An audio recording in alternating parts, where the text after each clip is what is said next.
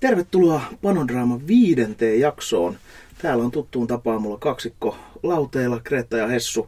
Tänään käsitellään tämmöisiä vähän vaaleampia, maltillisemmin humaloituja oluita, eli laagereita ja pilsnereitä ja ehkä vähän käsitellään noita muitakin settejä tossa. Mutta mitäs kivaa meillä on tapahtunut tässä parin viikon aikana?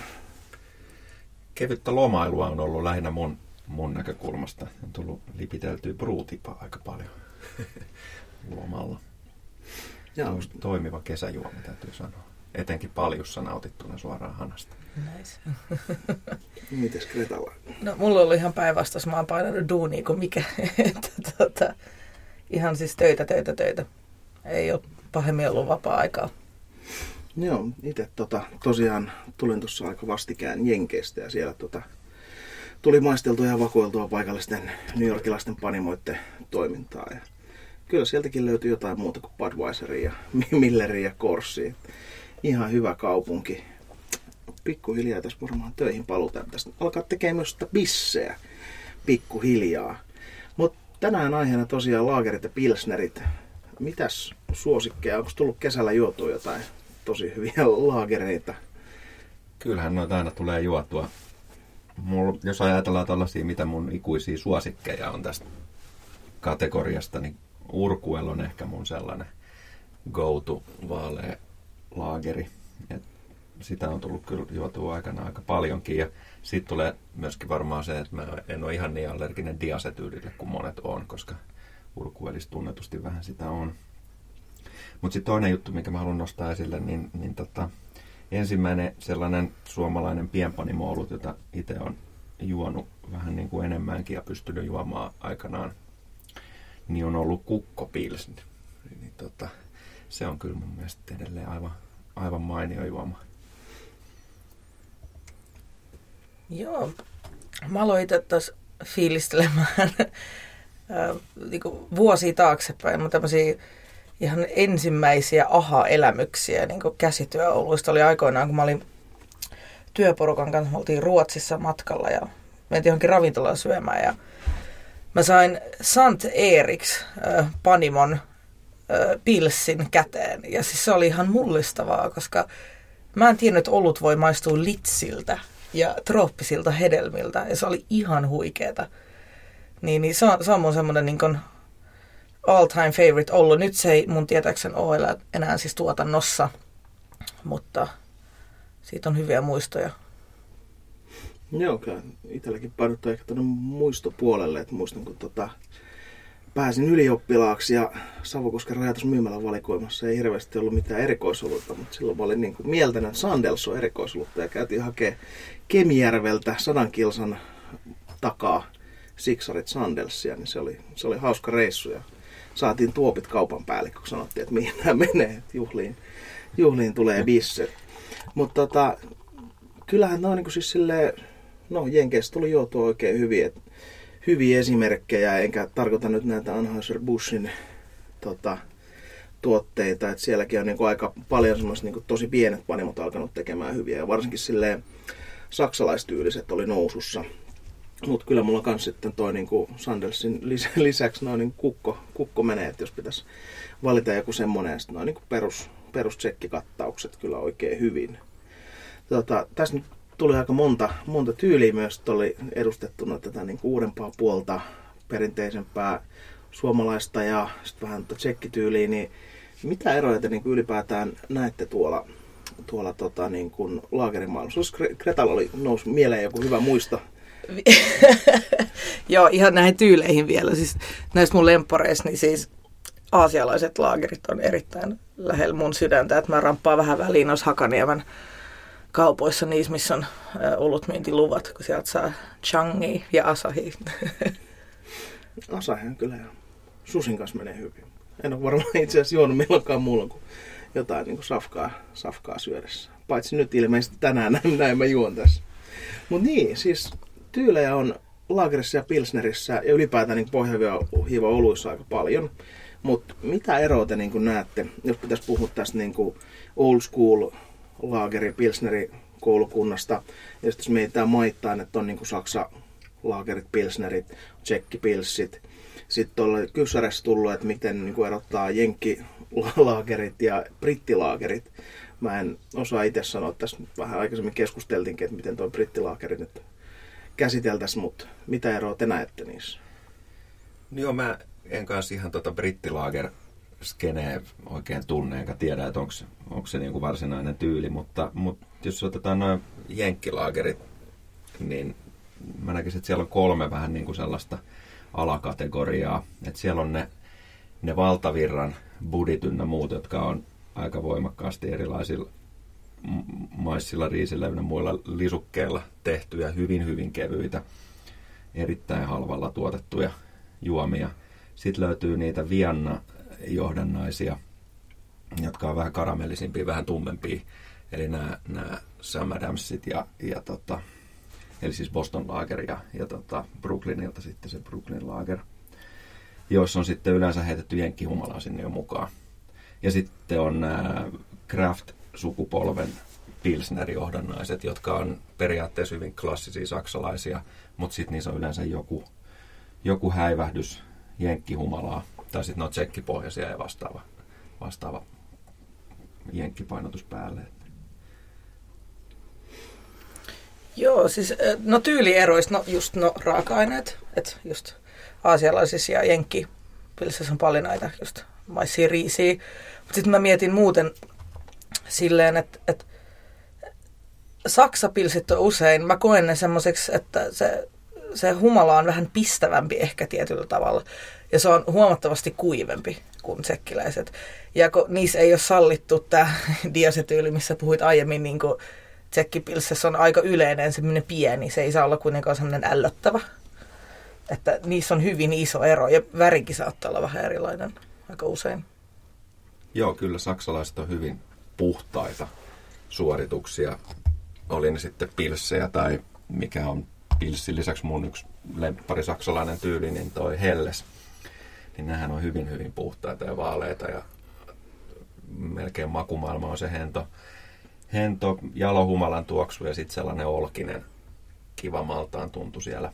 Ja tosiaan ne saattaa joskus olla jopa vähän pistäviä sen takia, että ne on vähän niin kuin ylipuhtaita tietyssä mielessä, että niissä ei oikein ole mitään semmoista tarttumapintaa, että ne on monen maku aika kliinisiä, mutta se tekee niistä todella raikkaita. Et vaikea kuvitella juuri mitään muuta juomaa kuin saksalainen hyvin tehty helles tuoreena, jonka voi kumata sille huomaamattaan litran tuopista.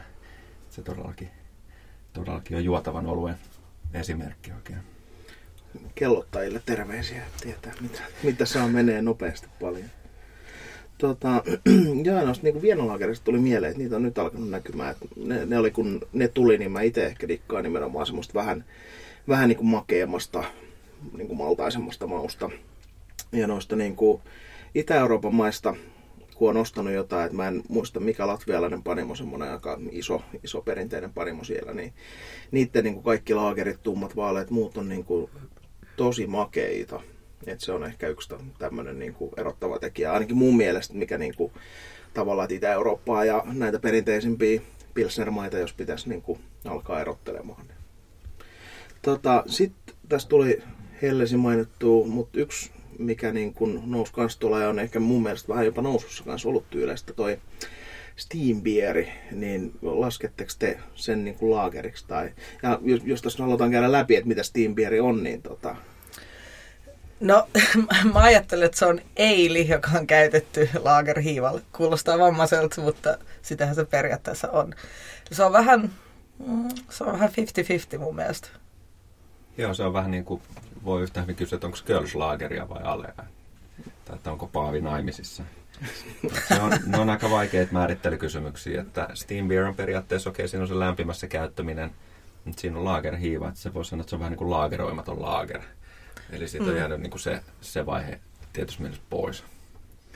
Mut mm. Kyllä mä sen niin kuin laageriksi itse laskisin, mutta veteen piirretty viiva. No, bisseen piirretty. Bisseen piirretty. Joo.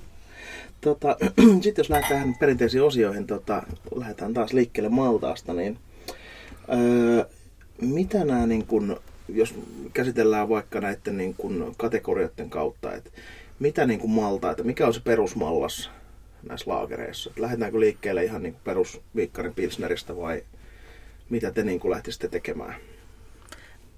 Aika pitkälti. Joo, siis riippuu ihan tyylistä. Että sitten on just niin kuin puhuttiin tästä Vienna laagerista, niin sinne Viennan mallassa sitten on nämä niin Munichit, YMS ja äh, no eri mallastamoilla ne on eri nimellä. Esim. Simpsons myy sitä nimellä Lagermalt, mikä on taas niin kuin niiden vastaava Pilsner-mallas. Niin, että Lagermaltallakin voi tehdä Pilsneria Pilsner Lageria. Kyllä. Loistavaa. Joo, kyllä se, varsinkin nyt jos puhutaan vaaleista laagereista, niin se pitää aloittaa niillä kaikkein kevyimmillä laageri, laagerhiivoilla, ei kun tarkoitan Pilsner-maltailla ja muilla, muilla vähän käsitellyillä maltailla. Niistä sitten voi yrittää etsiä, etsiä eroja, että jos, jos onnistuu niin puhtaan laakerin tekemään, että, että, että sieltä maistaa, että mitä perusmallasta on käytetty, niin sitten ollaan jo aika, aika pitkällä harrastuksessa. Ne on aika pieniä ne erot nimittäin niiden maltaiden välillä kuitenkin. Ja tuosta kun tota, tuli noista niin maltaiden eroista, niin tuli kyssäri Floor Malted Pilsner ja Lager maltaista, niin onko se tavallaan, mä en ole itse siis käyttänyt ikinä, niin onko se aidompaa käyttää semmoista, tuleeko sitä joku niin kuin tietyn tyyppinen maku, kannattaako sitä käyttää, jos miettii niin kotiolut meininkiä? Kyllä varmaan voi hyvin kannattaa kokeilla nimenomaan kotikäytössä ihan sen takia, että, että niistä pitäisi löytyä enemmän sellaista aromimaailmaa, mitä on perinteisissä vaaleissa ollut, mutta niistä täytyy sitten olla sen mäskäyspuolen kanssa tarkkana, koska ne on, ne on se nyt sanoisi, vähemmän modifioitu, en oikein tiedä, mitä se suomeksi sanotaan, mutta, mutta että, et, et pitää huomioida se, että siellä on sitten tarpeeksi, tarpeeksi sitä diastaattista tehoa siellä mäskissä, että se kunnolla tapahtuu se konversio että se voi tehdä sen. Hintahan niin on myöskin korkeampi, mutta sillä nyt ei oikeastaan mitään väliä kotikäytössä, että se ei sieltä mallaspuolelta kuitenkaan oikeastaan se hinta muodostuu ongelmaksi koskaan. Joo, mun mielestä kannattaa kokeilla. En ole siis itse kokeillut, mutta just koska sanotaan, että se maku on intensiivisempi. Mutta sitten taas kun miettii, että toi on tosi tosi vanha tekniikka ennen kuin oli tämmöisiä isoja mallastamoita kuin nykyään on, niin jos sä käytät tavallista hyvin modifioitunutta modernia mallasta, niin sä säästyt paljon työltä myös. Koska sun täytyy steppimäskätä, että sä saat sieltä kaiken irti siitä lattiamaltaasta. Joo, toi steppimäskä sullekin hyvä, hyvä setti tähän vaiheeseen. Mitä se meinaa ja miten se niin kotioloissa lähtisit duunaamaan tuommoista steppimäskäystä? Joo, eli tässä yhteydessä varmaan oleellisesti tarkoitetaan sitä, että haetaan, haetaan siellä, siellä varsinaisen konversion puolella niin, että kutkuteltaisiin sekä alfa- että beta-amyloasia. Eli, eli aloitetaan se mäskäys esimerkiksi vartin-puolen tunnin 63 asteen askeleesta. Sen jälkeen nostetaan se sitten, jos on mahdollisuus lämmittää sitä mäskeä, niin lämmittämällä tai sitten lisäämällä kiehuvaa vettä sinne, niin sen verran, että se nousee sitten sinne jonnekin 6, 8, 6, 9, jotkut käyttää jopa 70. Eli ideana tuossa on se, että haetaan niin kuin maksimitehot niistä kaikista entsyymeistä niin, että siitä saadaan erittäin käyvä siitä vierteestä. Ja tämä on nimenomaan sitten se saksalainen koulukunta, jossa haetaan sitä superkuivuutta ja kaikki tehot irti siitä, siitä maltaasta. Ja siihen en ota kantaa, että irrottaako se varsinaisesti yhtään sen enempää maltaista makua siihen, mutta kyllä sillä saadaan niin erittäin pitkälle käyvä vierä ilman, että tarvii mitään, mitään entsyymejä sitten käyttää. Et sitten jos haluaa mennä, mennä ihan tonne, mainittiin nämä aasialaiset laakerit, niin japanilaisethan on, on kehittänyt amyloglukosidaazientsyymin alun perin ymmärtääkseni näihin superdry lakruihin, niin jotka nyt on sitten otettu uudelleen käyttöön brutipoissa, niin, niin se ihan, ihan ei onnistu pelkästään tuolla mäskikikalla, että se tarvii, tarvii sitä entsyymiä. Joo. Tota, tuo tuli hyvä kyssäri noista niin maltaiden suhteista myös. Et tässä nyt on puhuttu näistä niin peruslager Pilsner maltaista, niin missä suhteessa kannattaisi lähteä tekemään jos puhutaan vaikka silleen, että tämmöinen perus jenkkilaager nykyään tai sitten semmoinen niin perinteisempi saksalainen tai tsekkiläinen, niin No aika paljon saa olla sitä perusmallasta. Et, et ihan tämmöisessä niin perus Pilsnerissä mä laittaisin semmoiset 90 ainakin sitä ihan Pilsner mallasta. Mutta jos sitten lähdettäisiin tekemään jotain tämmöistä riisiolutta tai maissiolutta, niin, niin voi olla 20 prosenttiakin sitä niin kuin, riisiä tai maissia, että loput sitten niin perusmallasta. Joo, mä voisin heittää ihan esimerkin mahdollisesta helles, helles mallaspohjasta, eli 92 prosenttia pilsneriä, vaikka ihan, ihan vikingin pilsua, 4 prosenttia jotain kevyttä munikmallasta. Siitä tulee sellaista kivaa lisämuhevuutta sinne, että se ei jää ihan niin tylsäksi. Ja sitten neljä pinnaa karapilssiä tai vastaavaa tuommoista niin sanottua dextrinimallasta. Sillä tulee sellainen, sillä saa sen superkivan vaahdon siihen ja vähän lisää sitä suutuntuu, koska muuten se voi jäädä tosi, tosi kapeaksi sitten taas siltä puolelta. Niin jollain tollasella voisi lähteä liikkeelle. Ja siitä sitten, jos haluaa, jos ei se ole kiva, haluaa siihen vähän enemmän sitä muhevuutta, niin sitten vaan lisää sitä munikin määrää. Ja periaatteessa tuolta pohjalta pystyy sitten lähestyä ihan jo niin kuin Vienna-tyylejäkin, jos ei halua käyttää Vienna-mallasta, mikä tavallaan nyt siihen on, on niin kuin, vähän niin kuin suoraan tehty, niin kasvattamalla jonnekin 30 prosentin tienoilla sitä munikin osuutta, kutistamalla sitä pilsua, niin sitten saa tummennettua sitä ja tuotua sitä maltaan makua siihen lisää. Sitten päästään jo aika lähelle sellaisia eurooppalaisia Vienna-laagereita. Sitten jos haluaa jenkkityyliä, niin sinne pitää sitä karamalta, koska sinne taas kuuluu se makeus, joka ei kuulu niin sanottuun orkkisvianna-tyyliin ollenkaan. Joo, toi on, nämä niin suhteet on tosi jänniä, että mä oon itse siellä ollut tosi paljon noita niin nimenomaan jenkkifoorumeita, kotipanofoorumeita, niin siellä on toi, että kun tehdään Vienaan tai Myynihiin, niin ne niin Vienamaltaiden ja Myynihmaltaiden niin kuin määrät voi olla huikeitakin. Et puhutaan jostain niin kuin 40 ja siis parhaimmillaan jotain 60 pinnaa. Niin onko se väärin tai no kotiolojen tekemisessä tuskin mikään on väärin, mutta tota, miltä se niinku kuulostaa, että jos, jos, ja jos perusmaltaa tois vaikka sitten niinku pelkkää Viennaa ja Myynihiin?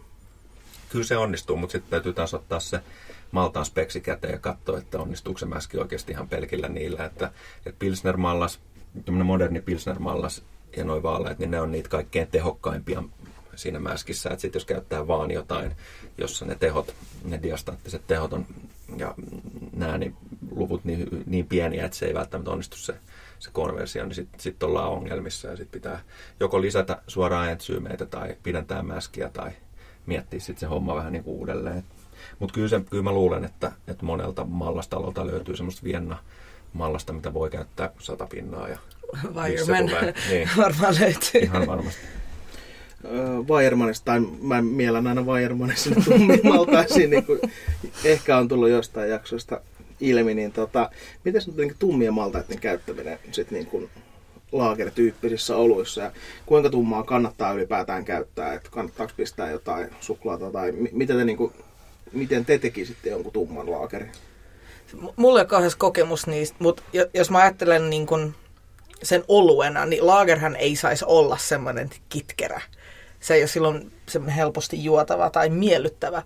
Eli mä pitäisin sen aika pienenä. Sun pitää tavallaan saada se niin kuin, tumma mallas, niin kuin, että se olisi tosi smoothi siinä mallasrungossa. Joo, toi on ihan totta, että, että laagereissa, koska se hiivasta tuleva makuprofiili on liki olematon ja yleensä humalointi on hyvin kevyt, niin se tarkoittaa sitä, että siellä ei ole mitään taittavia elementtejä. Esimerkiksi jos sinne suklaamalla laitetaan, niin se todellakin maistuu sellaiselle palaneelle suklaalle sitten hyvin nopeasti se ollut. Eli sen takia se väri pitäisi hakea sieltä niistä hyvin maltillisesti pahdetuista maltaista. Tai sitten voi kokeilla sitä Irkku Red Ale värjäystapaa, että siellä on aivan niin kuin hitunen ihan poltettua mallasta mutta se ei ehkä ole se kaikkein perinteisin tapa sitten sitä tehdä. Et sit se on melkein niin kuin väriaineen lisäämistä siinä mielessä, mutta ei se koskaan, ei se koskaan väärin ole sekään. Miten tuommoiset niin myöhäiset lisäykset sitten niin tummaamallasta mäskin lopussa? No, mun mielestä kuulostaa siellä loogiselta. Just joku tämmöinen ähm, niin kuin dehusked, joku tämmöinen mallas, vaikka just huuhteluun, että se värjääntyy, niin siis niin mä itse asiassa saattaisin tehdä sen, jos tekisin. Että.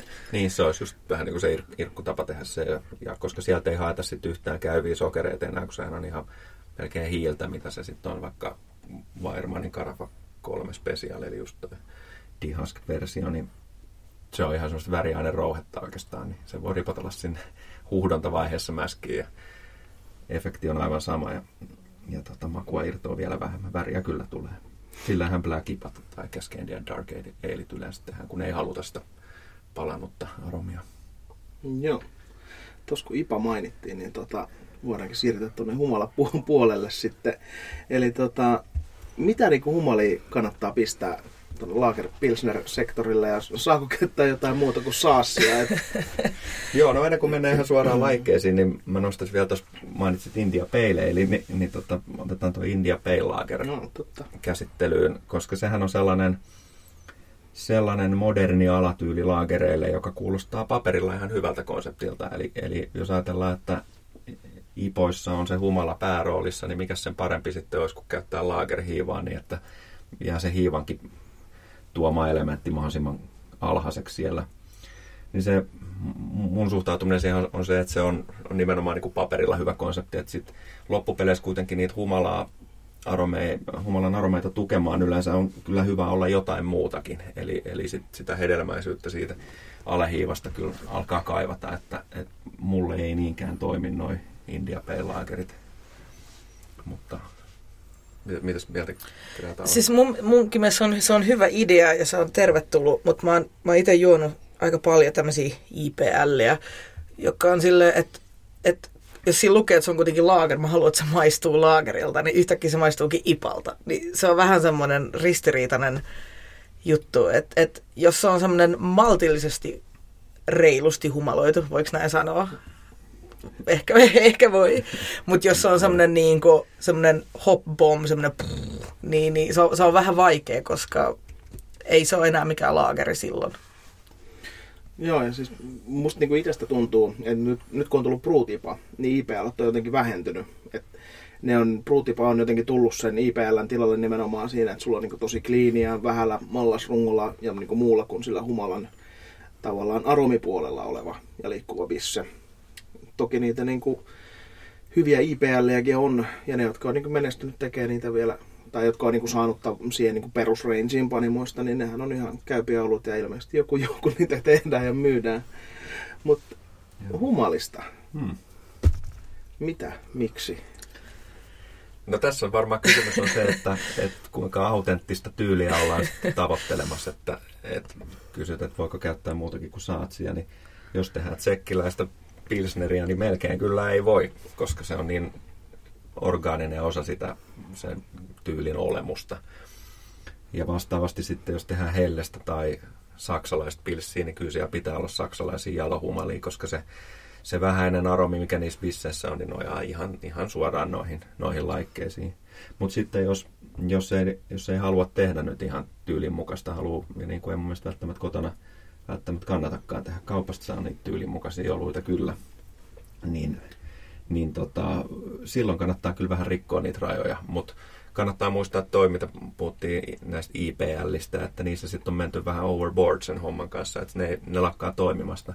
Mutta just joku, joku pilsneri, jossa sitten käyttää yhtä uuden maailman humalaa siellä mukana vähän maustamassa, niin siitä tulee hyvinkin mielenkiintoisia yhdistelmiä, jotka toimii. Ja, ja silloin siellä yleensä sitten, jos siellä on mukana joku eurooppalainen jalohumala, niin se kyllä mahdollisesti tukee sitten sen jenkkihumalankin aromia ja, ja, ja vielä pitää ne jalat siellä maassa tavallaan sitten.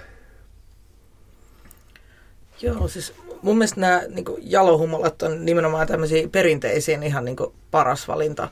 Mutta siis nykyään saa ihan huikeita humalia, niin kotona sulle ei ole mitään estettä, miksi sä et voisi tavallaan testaa. että sen kun vaan lähtee testailemaan, että monet tämmöiset just uuden maailman humalat sopii erittäin hyvin, just tämmöiset aussi tai joku muut, kunhan niitä on siis maltillisesti, mutta ne, on, ne on vaan ihan fantastisia komboja. Että...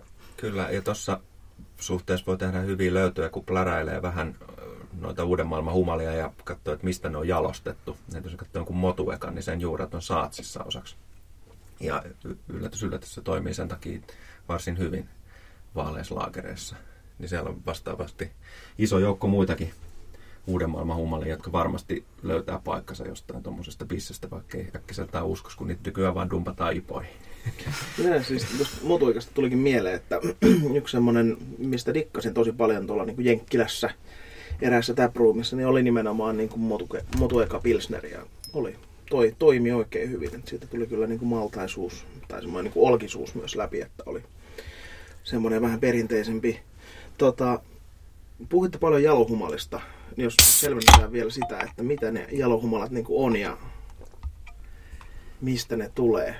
Niillä, se on varmaan vähän semmoista eurooppalaista hörhöilyä, että niitä on ruvettu nime, nimeämään jalohumaliksi, mutta se tarkoittaa niitä, niitä tuossa Keski-Euroopassa viljeltyy laikkeita, mitä siellä on viljelty ennen jotain tiettyä vuosilukua oikeastaan. Sitä se niin suunnilleen on. Siellä on ne Hallertown humalat ja, ja sitten tsekkien humalat ja Mä en tiedä, lasketaanko itse asiassa brittihumalia ollenkaan jalohumaliksi. Mä luulen, että se aika hyvin rajoittuu tonne, vai? On, on, on mun tietoa? mielestä niilläkin jo, joitain, jotka luokitellaan. En ole ihan sata varma, mutta... Niin saa nähdä Brexitin jälkeen. ei ole se. Mutta mitä niin kuin, jos pitäisi nyt tavallaan tehdä joku semmoinen humalakombo, että saasi nyt on semmoinen, että sitä voi varmasti käyttää itsekseen, mutta mitkä on niin semmoisia, mitä teillä tulee mieleen, jos mainitaan tuommoinen lager, pilsner tyyppinen. Ja vähän ehkä voi myös käyttää mielikuvitusta, kun puhuttiin noista niin uuden maailman ja uusista humalista, niin millä te niin halu, haluaisitte lähteä tekemään? No, niistä vanhan liiton humalista, niin mulla on lemppareina on, on tota, toi Mittelfry ja sitten, sitten toi Hersbrücken piti nostaa toisena, pitää oikein katsoa, miten se kirjoitetaan ja lausutaan. Mutta joo, ne on ehkä kaksi semmoista niin kuin mulle, mulle Saksasta tarttunutta. Ja tietenkin mä oon ihan älytön Saats-fani, koska mä oon niin suuri Urkuel-fani. Mutta mä en ole sitä itse niin hirveästi käyttänyt sitä Saatsia sitten ainakaan kaupallisella puolella. Että, mm. että se, on jäänyt, se on jäänyt varjoon mulla. Et noin kaksi minuuttia mainitsisin ehdottomina lemppareina tuolta Saksan maalta. No, mulla on mandarin Bavaria. se on, se on uh, uuden maailman saksalaisia humalia. Et, et se, on, se ei ole niin perinteinen, mutta se on, se on ihan mahtava. Sitten Hallertau Blanc on ihan, ihan mahtava. Että haluaisin käyttää ihan niin kuin kaupallisessa tuotannossa. Se on, se on tosi hieno. Sen tuoksukin on ihan uskomaton. Joo. Heitetään, heitetään vielä kolmas vanha saksalainen Tetnang. No, siis Tetnangin alueen humalat on kyllä kanssa aika niinku bueno. Joo, no, mitä itse muistelen, mitä on tehnyt niinku myynihellesiä, niin nimenomaan tota, tulee niinku saassia, mittelfryytä ja muuta. Yksi, mikä, mitä niinku on nähnyt tosi paljon, on niinku Norten Breweria. Et se on, se on myös semmoinen aika paljon käytetty. Itse mitä mä oon näiden niin mainittujen lisäksi käyttänyt semmoisena vähän niin kuin enemmän tuomaan aromia. Huelmelon, mikä on mun yksi niin Mandarina Bavarian ohella niin kuin suosikki humala, että se on niin kuin uskomaton silleen, komppaa ja humala, mutta myös silleen toimii itsekseen tosi hyvin, että suosittelen käyttämään ihan mihin vaan, paitsi ehkä tummia oluisia. Siellä olikohan neljäs kotiolut, missä käytin stautissa huelmelonia, niin se meni vähän hukkaan sinne. Tota, Sitten jos lähdetään näistä humalista miettimään sitä, että miten niin kuin rakennetaan sitä katkeroa ja aromipuolta, niin missä vaiheessa kannattaa lisäillä humalaa ja niin kuin, että missä määrin ja mitä ylipäätään niin kuin ipumääriä me haetaan näissä? Mä oon, mä oon noita perinteiset tyylit itse tupannut tekemään eri lailla kuin, kuin miten mä lähestyn sitten noita eilejä. Eli, eli mä oon käyttänyt ihan katkerohumalanakin niitä jalohumalalaikkeita sen takia, että, että koska ne katkeromäärät, mitä haetaan, on hyvin maltillisia, että jossain – puhutaan nyt yleensä jostain vaan niin kuin 15-25 ibua luokkaa olevista, jos puhutaan vaaleista laagereista, niin, niin mutta sitten ne, koska ne alfahappomäärät noissa jalohumalalaikkeissa on siellä 3-4 prosenttia noilla, niin niitä täytyy käyttää aika paljon siinä keitossa, mutta se silti ei ole ihan älytön määrä. Ja ne, niistä sen verran jää sitä makua, koska se on hentopisse kaiken kaikkiaan muuten, niin sitten jää pikkusen sitä keittomakua siihen. Ja sen takia se on mun mielestä kiva ottaa sillä, sillä jalohumalalla sekin pieni makuelementti, mikä siitä tulee. Ja sitten niin kuin Whirlpool tai Flame Out tai Late Edition hoppeina sit ihan niitä samoja alahumalia, että mitä kombo nyt käyttääkään, niin rakennan sen sillä. Joo, siis sama juttu. Et, et kun mä käytän usein siis niin kuin samaa humalaa, että mä, mä en välttämättä yhdistele niitä, niin, niin kyllä siis on aina just tämä niin bittering edition niin sanotusti. Sitten mulla on usein vielä niin var, var, 45 minuuttia siitä, 15 minuuttia edition ja sitten vielä flame outti. Että oliko se tässä just Ray Palmerin kirjassa, niin sehän suosittelee neljää lisäystä tavallaan. Että jos sä haluat, että se on semmoinen niin kuin hentoinen, kukkainen, ehkä vähän pippurinen jopa. Mutta just koska ne alfahapot on tosi tosi pieni, niin sitä humalaa kyllä menee sinne jonkin mm. verran. Mitkä teidän niin kuin ne ipumäärät on? Mikä, mikä on se oikea määrä sitten? Semmoista ei oikein olekaan, mutta ne pyörii siinä 15-25. Että hellekset on siellä niin kuin 15 luokassa ja pilssit sitten 25. Mä koen omat saksapilssini, niin mä laitan vähintään 30 ipua. Et, et, okei, sitten on nämä jeeverit, nämä, mm. jotka on niin tosi hopii siinä välissä, mutta mä, mä tykkään, että se pyörii siinä 30. Totta kai jos on helles, niin sitten mä tiputan johonkin 20 sen, mutta... Joo, noin on about semmoisia määriä, mitä itse on kanssa tullut kokeiltua. Että Helsissä mä itse siinä niin parissa kypyssä. Että dikkaa, että tulee myös jonkun verran sitä niin kuin humalan katkeruutta sieltä. Tai mun mielestä se vaan niin kuuluu olueeseen. Tai mm. silleen, että riippuu vähän, että millä tavalla se tulee. Että jos se on, niin kuin, ei ole katkero, että se on semmoista niin kuin pelkkää aromia, niin se maistuu vähän sille, kun se joisi jotain alkoholitonta bissejä. Tai että mulla on jotenkin tämmöinen perversio siihen, että pitää olla sitä niin kuin, tavallaan katkeroa siellä. Tota, Mites tuo niin kuivahumalointipuoli sitten, että lähtisittekö kuivahumaloimaan ollenkaan? Miksi ei? Mutta niin. niin. on vähän kinkkinen kysymys, koska jos teet tosi perinteistä, niin ei. Mutta silti musta tuntuu, että suurin osa ihan niin kuin panimoista nykyään kuivahumaloi. Edes vähäsen. Se antaa semmoisen pienen tatsin siihen. Että et miksei? Siis kyllähän niin kuin, mä muistan sen yhden äh, Mikkellerin äh, niin tsekkilaager oluen, niin se oli muistaakseni se 20 litraa kuivahumaloitu, oliko se 40 grammaa saatsia. Et, et, et se oli semmoinen niin moderni twisti siihen tavallaan, että miksei.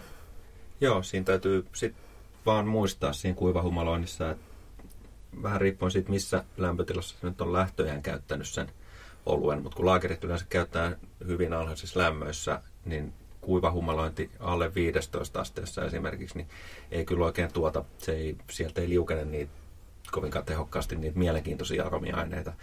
Ja, ja mitä pidempään sitä sitten pitää siellä kylmässä, niin sitä enemmän sinne alkaa uuttua sitä ihan, ihan puhdasta ruohon makua. Ja se ei taas ole toivottua. Et se tekee kyllä laakerin kuivahumaloimisesta huomattavan haastavaa, että se että, että kuitenkin puhutaan siinä käymisprofiilissa semmoisesta oluesta, että se on pitkältikin kylmässä ja sitten lopuksi vielä todella kauan kylmässä, niin missä vaiheessa ne kuivahumalat sitten laittaa ja saako ne sieltä pois sitten näistä laakerointivaihetta, niin se on aika, aika haastava. Mutta jos on mahdollisuus siihen lämpötilakontrolliin, niin, tai jos, jos se käymisprofiili on sellainen, että se nousee sinne 15 ja ylikin jossain vaiheessa, niin ihan hyvin toimii. Ja sitten vielä parempi, jos ne saa dumpattua pois ne kuivahumalat sieltä sitten muutaman päivän jälkeen. Mutta nämä on ne haasteelliset elementit siinä kuivahumaloinnissa. Sen takia se ei varmaan ollut kauhean suosittua sitten muuta kuin nykyään, että kun kaupallisella panimolla hyvin laitteella voidaan tarvittaessa vaikka lämmittää fermentteriä. Voidaan nostaa sinne 20 ja laittaa ne kuivahumalat sinne ja pitää niitä siellä ja sen jälkeen vaikka siirtää se sieltä seuraavaan astiaan tai dumpata ne humalat alakautta pois. Että tekniikka luo mahdollisuuksia. Joo. Tota, sitten jos siirrytään eteenpäin, niin vesiprofiileista tulee aika vähän kysymyksiä, mutta jos puhutaan nyt tuosta niin perinteisestä Lager Pilsner-kategoriasta, niin millaisia niin vesimodauksia lähtisitte tekemään? Mitä laittaisitte ja mitä, mitä tavallaan niin kuin haetaan sillä veden muokkauksella nimenomaan näissä tyyleissä? No mulla tuli heti ekana mieleen just Pilsner Urquell, joka hän on kuuluisa nimenomaan tästä vedestään. Sehän on pehmeätä. Ja ihan sama, äh, monet saksalaisetkin isot panimot, niin ne kuuluisi just siitä pehmeästä vedestä. Et mä tähtäisin kyllä sinne päin. Joo, ja varsinaisia lisäyksiä melkein aika vähän pitää tehdä, jos tekee just Pilsneri. Jos katsoo, katsoo millainen voltavan vesi on esimerkiksi, niin eihän siinä ole oikein, oikein mitään. Se on hyvin, niin kuin, hyvin sellainen kevyt. Ja varsinkin tota, Pilsenissä sitten, niin Pilsenin pohjavesihän on ihan nolla mineraalivettä, että sehän on huomattavan puhdasta. Mutta ehkä mä halusin vesiprofiilipuolella nostaa yhden tyylin esiin, jossa se veden modaaminen on oleellista, ja se on, se on Dortmunder exportit. Koska Dortmundin vesihän on siitä jännä, että sehän on melkein niin kuin Burton kamaa, eli siinä on sulfaattien suhde, suhde bikarbona, ei, kloridioneihin on kolme yhteen, eli se on, niin kuin, se on hyvin sellaista karskia. Mutta siinä on sitten bikarbonaatteja myöskin aika paljon, että se on sitten, sitten taas niin kuin sillä tavalla niin sanotusti kovaa vettä. Mutta se on jännä, sitä tyyliä ei voi tehdä ilman, että modaa vettä. Ja se nostaa sitten, kyllä sit tavallaan, että sellainen tyyli on olemassa, niin avaa mun mielestä maailman sitten silleen, että kokeilee rohkeasti tehdä, tehdä jonkun niin kuin vähän pilshenkisen pissen, mutta tekeekin sen tuon tyyppiseen veteen, niin se nostaa ihan erilaista humalointia sitten sille sieltä.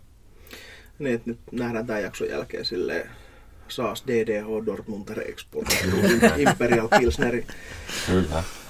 Yes. Tota, vedestä eteenpäin, niin lähdetään tuohon niin hiivaan ja käymiseen. Et käymisestä tuli niin kuin todella paljon kysymyksiä ja ei sikäli ihme, että varsinkin tämä niin kuin hiivapuoli vaatii tietyt lämpötilat. Niin tota, jos lähdetään hiivosta liikkeelle, niin mitä hiivoja suosittelette? Onko jotain niin kuin lempparihiivaa, mitä olette käyttänyt paljon jossain tietyissä tyyleissä? Kuiva hiiva puolelta. Mun laagerlemppari on V3470. Sama. Se on todella hyvä. Se on todella hyvä ja se on siitä kiva hiiva, että se toimii korkeimmissakin lämpötiloissa. Että se, millä se hiiva on aika herkkä, on se, että jos se lämpötila vaihtelee paljon sen käymisen aikana, niin sit, sitten ollaan ongelmissa. Mutta se on mun lempparihiiva kyllä. S S23, kun se nyt on, niin on, on toinen aika kiva, helppo, helppokäyttöinen hiiva, mutta se vaatisi sitten jonkun verran enemmän sitten, sitten se niin anteeksi antava sanotaan näin, että se, se vaatii sitä lämpötilaa alueelta jo paljon enemmän, että pitää osua, osua tiettyyn rangeen, että se toimii. Joo, ja tuosta niin hiivoista tuli mieleen nimenomaan tästä niin lämpötilan tasaisuudesta, niin että itse kun on No hyvin, hyvin vähän on tehnyt, mutta yksi oli semmoinen, minkä käytin 14 asteessa, mutta tavallaan sitten sen jälkeen, kun pääkäyminen oli loppunut, niin eräässä varastossa, kun sitä tein ja sillä varaston lämpötila nousi sitten 28 asteeseen, niin se niin kuin nosto siinä, kun se hiiva ei enää käy. Et mä to, toki niin kuin jäähdytin krässä sinne, pistin korniin ja pulloon, niin oli ihan jees. Siinä ei niin kuin isompia virhemakuja ollut tullut ainakaan niin kuin hiivan puolelta. Niin jos miettii koti olutta ja nimenomaan niin kuin laakerin tekemistä himassa, niin onko tärkeämpää se, että saa niin kuin nimenomaan tasaiseen lämpöön, vai että se lämpötila ehkä vaihtelee siellä, niin kuin, puhutaan niin kuin laakerhiivojen 12 sanotaan 16 välissä sit silleen niin kuin hirveästi. Et kumpi? No, mä keskittyisin siihen, että sä saat sen käymisen, sen alun tasaiseksi ja pidät sen suht viileänä. Siihen, miten sä sen teet? No, on kaikenlaisia tämmöisiä MacGyver-kikkoja tehdä sen, mutta että saat sen, sen niinku kriittisimmän vaiheen pysymään suht tasaisena. Ja sit sä annat sen jälkeen sen nousta vapaasti. Sä oot jo niinku aika hyvillä vesillä niin sanotusti.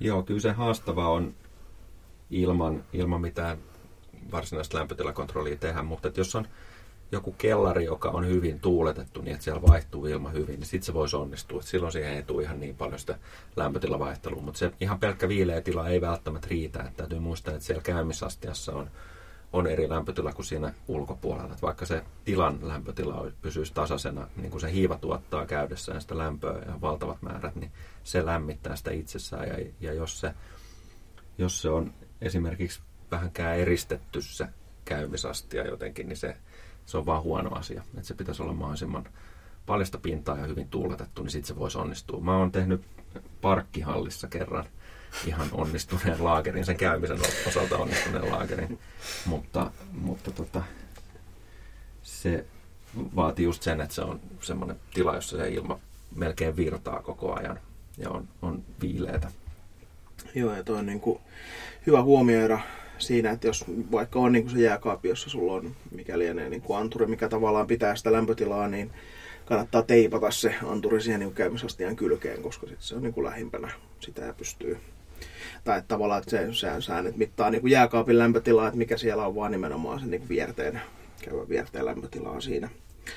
Tota, jos mennään tuosta niin käymisestä vähän niin kuin diipimmälle levelle, niin mi- miten te niin kuin lähtisitte käyttämään laakeria himassa? Et mi- mitä niin kuin, tässä puhuttiin näistä MacGyver-kikoista, että pysyy niin kuin, tavallaan tasaisena käymislämpötila, niin mitä ne MacGyver-kikat on? Ja... Jääkaappi ja Inkbird. No ei, siis temppuja on monia. Siis no, jo, jos ei ole sitä lämpötilakontrolleria, niin kuten sanotte, että sä sais sen pidettyä siinä alussa edes, jossa niin jäähdytä se vierre niin tosi viileäksi ennen kuin sä lisäät sen hiivaa. Ja jotenkin pidä se siinä, että en mä tiedä, laitat sä sen käymisastean sitten johonkin toiseen ämpäriin, missä on kylmäkalleja tai jotain. Et, et, siis kikkojahan on monia, mutta niin.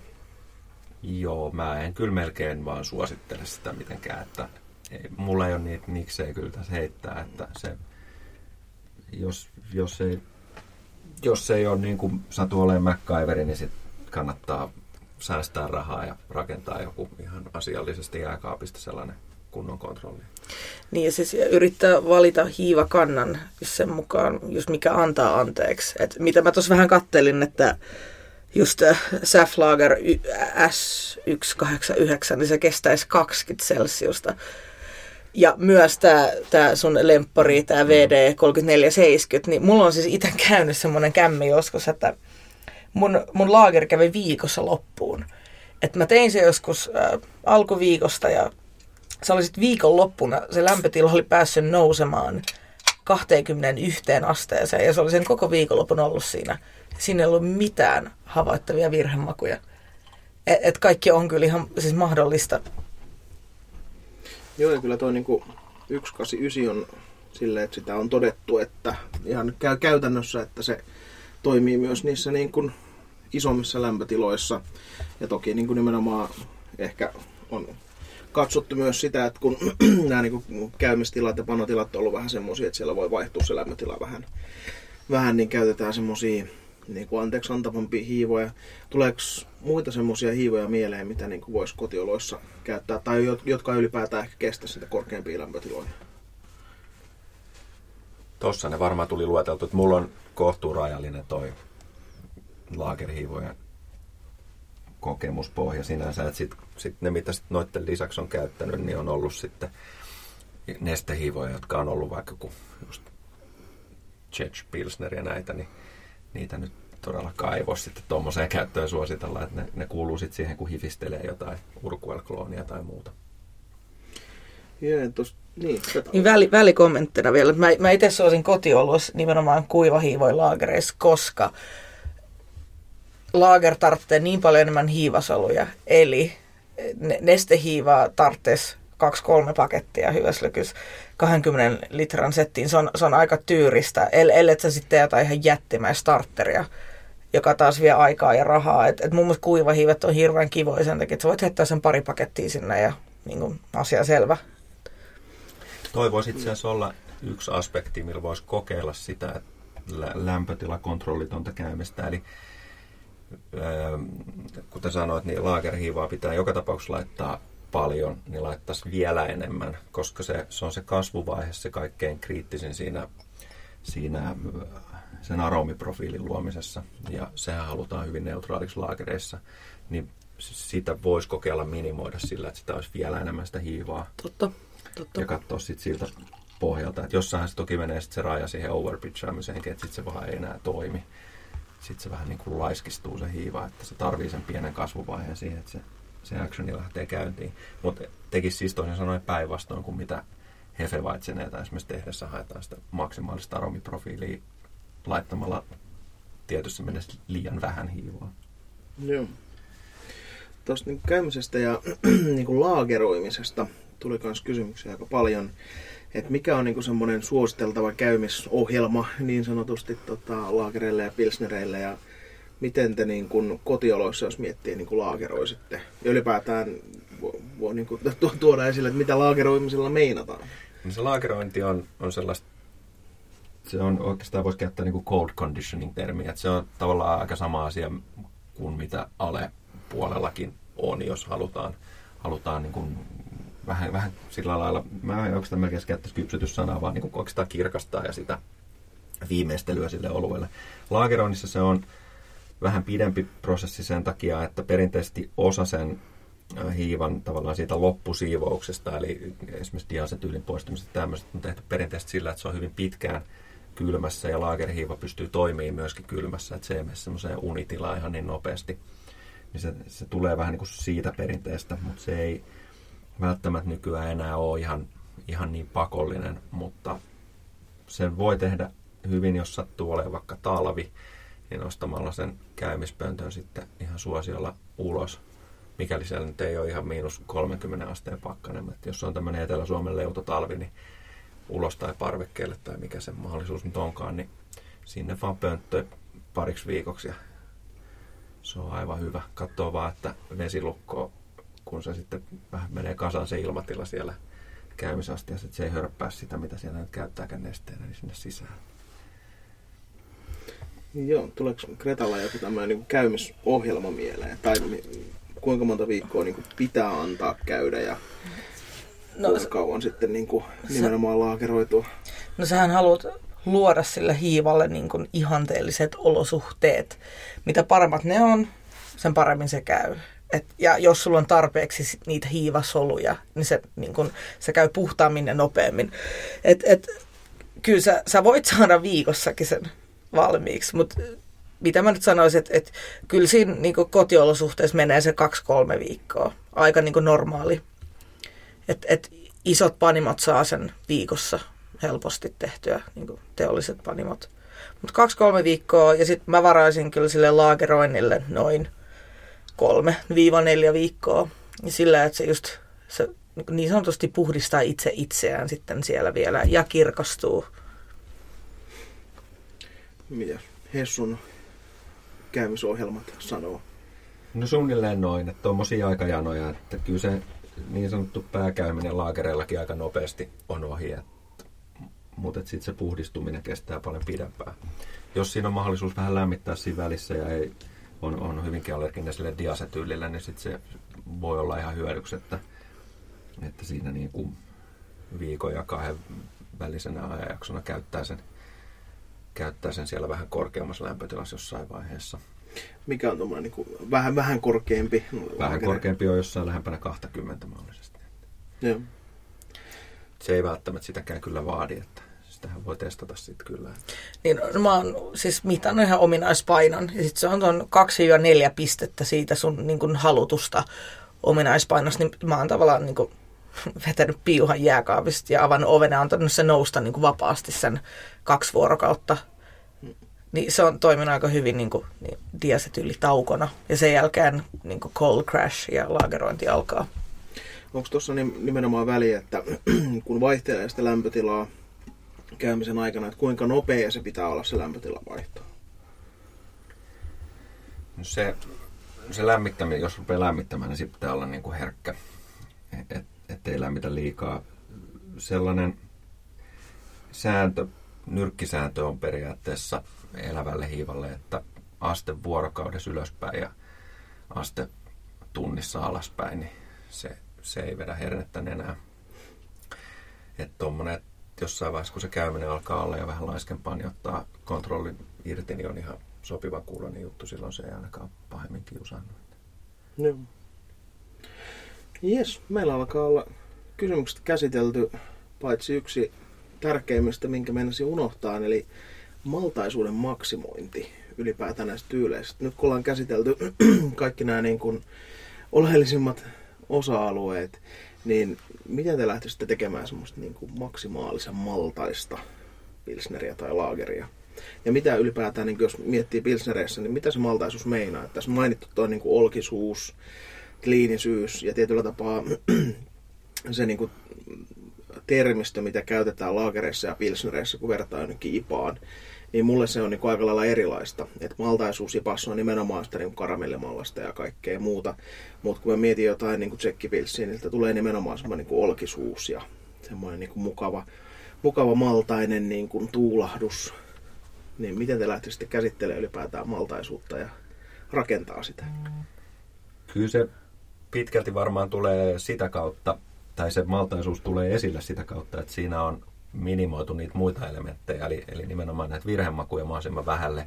Ja kun se laagerkäyminen on, on mennyt sillä lailla, kun mitä se perinteisesti on ajateltu, niin silloin, vaikka sanotaan, että laagerhiiva on neutraali, niin siinä on kuitenkin tietty aromiprofiili, mitä sekin tuottaa. Ja se on sellainen, joka tukee sitä maltaisuutta, tai sen, sen aromit mielletään sellaiseksi maltaiseksi niin sieltä se lähtökohtaisesti tulee, että sen jälkeen ruvetaan sitten katsoa vasta, että mitä ne maltaat on, mitä sieltä sitten maistuu tai tulee aromeina nenään, kun, kun ne muut, muut elementit on saatu siitä vedettyä pois.